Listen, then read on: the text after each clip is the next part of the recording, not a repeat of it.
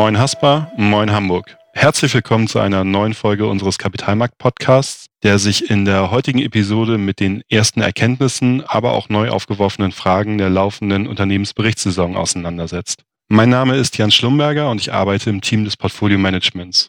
Als Gesprächspartner stehen mir heute zwei bereits bekannte Stimmen zur Seite. Auf der einen Seite haben wir unseren Chef-Investmentstrategen Bernd Schimmer und auf der anderen Seite unseren Kapitalmarktanalysten Marco Günther. Herzlich willkommen. Moin Jan. Moin.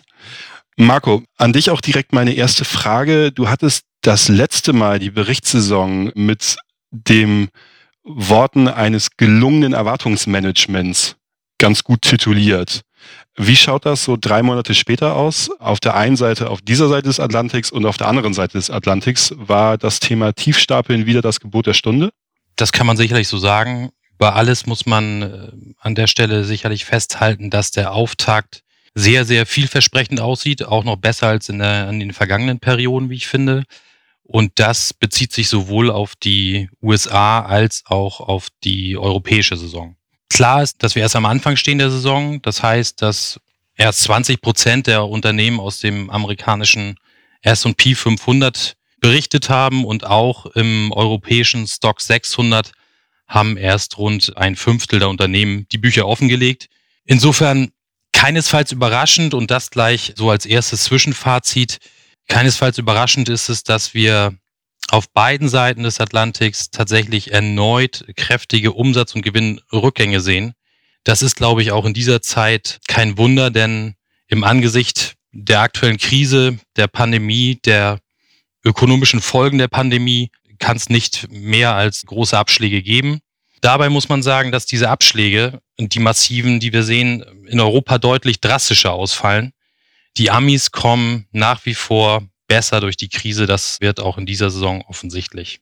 Kann man das auch so anhand der ersten prominenten Berichtenden, kann man das da daran ganz gut erkennen? Also zum Beispiel hat ja Netflix, Coca-Cola, Tesla, die haben ja durchaus Zahlen gebracht. Also spiegelt sich das dort wieder? Also bisher ist es so, dass, wie gesagt, wir tatsächlich erst am Anfang stehen. Du hast es erwähnt, ein paar prominente Namen haben bereits berichtet.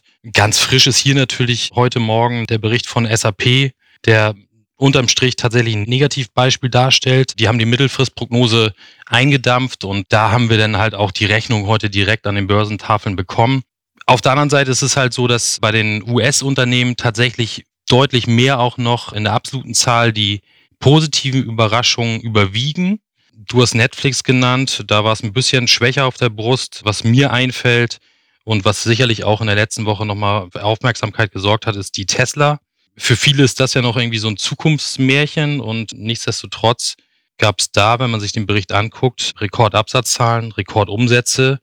Und inzwischen muss man auch sagen, dass ein Unternehmen wie Tesla 400 Milliarden auf die Waage bringt, glaube ich, inzwischen. Wenn man das mal vergleicht mit einer mit unserer Old Economy, mit einer Daimler, die steht im Börsenwert bei 50 Milliarden. Also achtfache Daimler im Gewicht, momentan die Tesla. Und da sahen die Zahlen tatsächlich sehr, sehr schön aus. Insofern, das waren so die ersten prominenten Beispiele, die ich, glaube ich, an der Stelle benennen kann.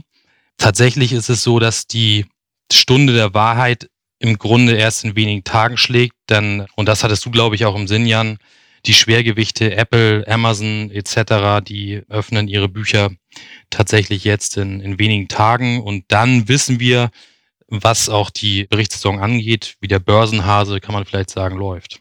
Das ist tatsächlich, ne, also natürlich ist es ja sehr medienwirksam, immer wenn die großen Schwergewichte ihre Bücher einmal öffnen. Und das bringt mich tatsächlich auch zu der nächsten Frage. Das sind ja alles Vertreter eines bestimmten Sektors. Das heißt, wir haben alles Vertreter des Bereichs Technologie.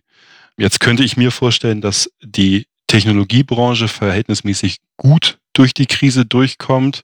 Aber gibt es da oder lässt sich da jetzt schon ein, ein gewisses Bild abzeichnen, welche Sektoren kommen gut durch die Krise und welche Sektoren weniger gut? Ist das eindeutig zu bestimmen? Das ist tatsächlich relativ eindeutig zu bestimmen und wie ich finde auch eine, eine gute Frage an der Stelle, denn das Bild, das wir auch jetzt nach den ersten Aufschlägen hier sehen, das ähnelt sehr, sehr, sehr dem Muster aus dem zweiten Quartal.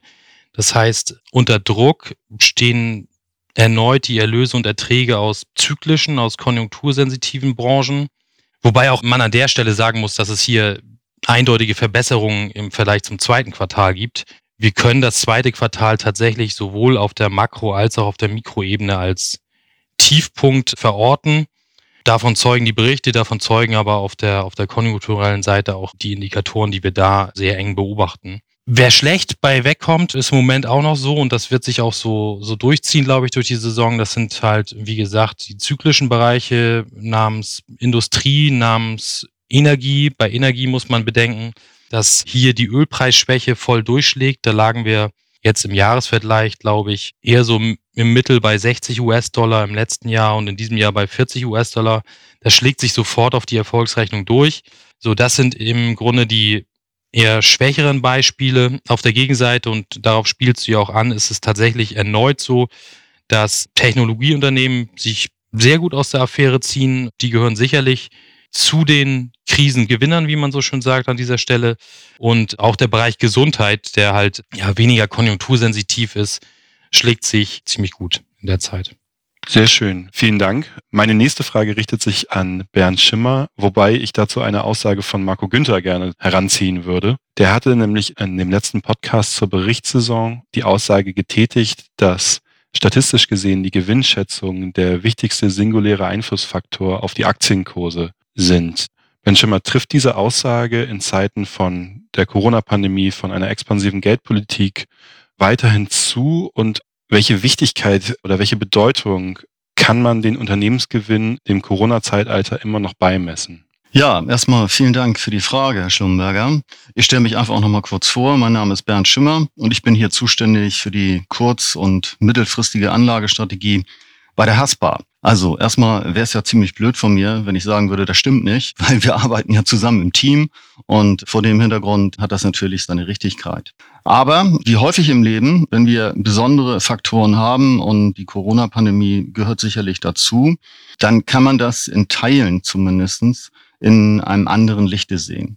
Die grundsätzliche Bedeutung von Unternehmensgewinnen für die Kursbildung von einzelnen Aktien und am Ende natürlich auch von Branchen und ganzen Märkten, die ist überragend. Das heißt, ohne Gewinne geht da eigentlich gar nichts. Das ist der dominante Faktor. Da gibt's ja auch gute Beispiele für. Jetzt mitten in der Pandemie.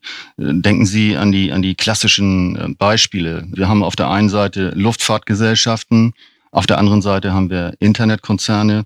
Die einen verdienen klotzig, die anderen brauchen staatliche Unterstützung. Das sagt ja alles. Und das spiegelt sich auch eins zu eins in den Gewinnen. Der Zusammenhang ist ja mehr oder weniger auch trivial. In bestimmten Phasen wird diese innere Logik allerdings von übergeordneten Faktoren kurzfristig überkompensiert. Und da ist das Thema in der Tat kurzfristig. Und genau diese Situation könnte jetzt eben halt auch zum Tragen kommen. Die rasante Ausbreitung des Virus, wir kennen alle die Kurven und wissen auch alle, wie schwierig dort Prognosen sind. Was wir aber sicher wissen, sind die Erfahrungen, die wir mit dem ersten Lockdown gemacht haben. Und da ist es am Ende natürlich auch so, es muss nicht unbedingt ein Lockdown sein, auch eine, eine soziale Entfremdung, so dass äh, Verbraucher eben halt nicht mehr konsumieren, dass Unternehmen Investitionspläne verschieben und, und, und.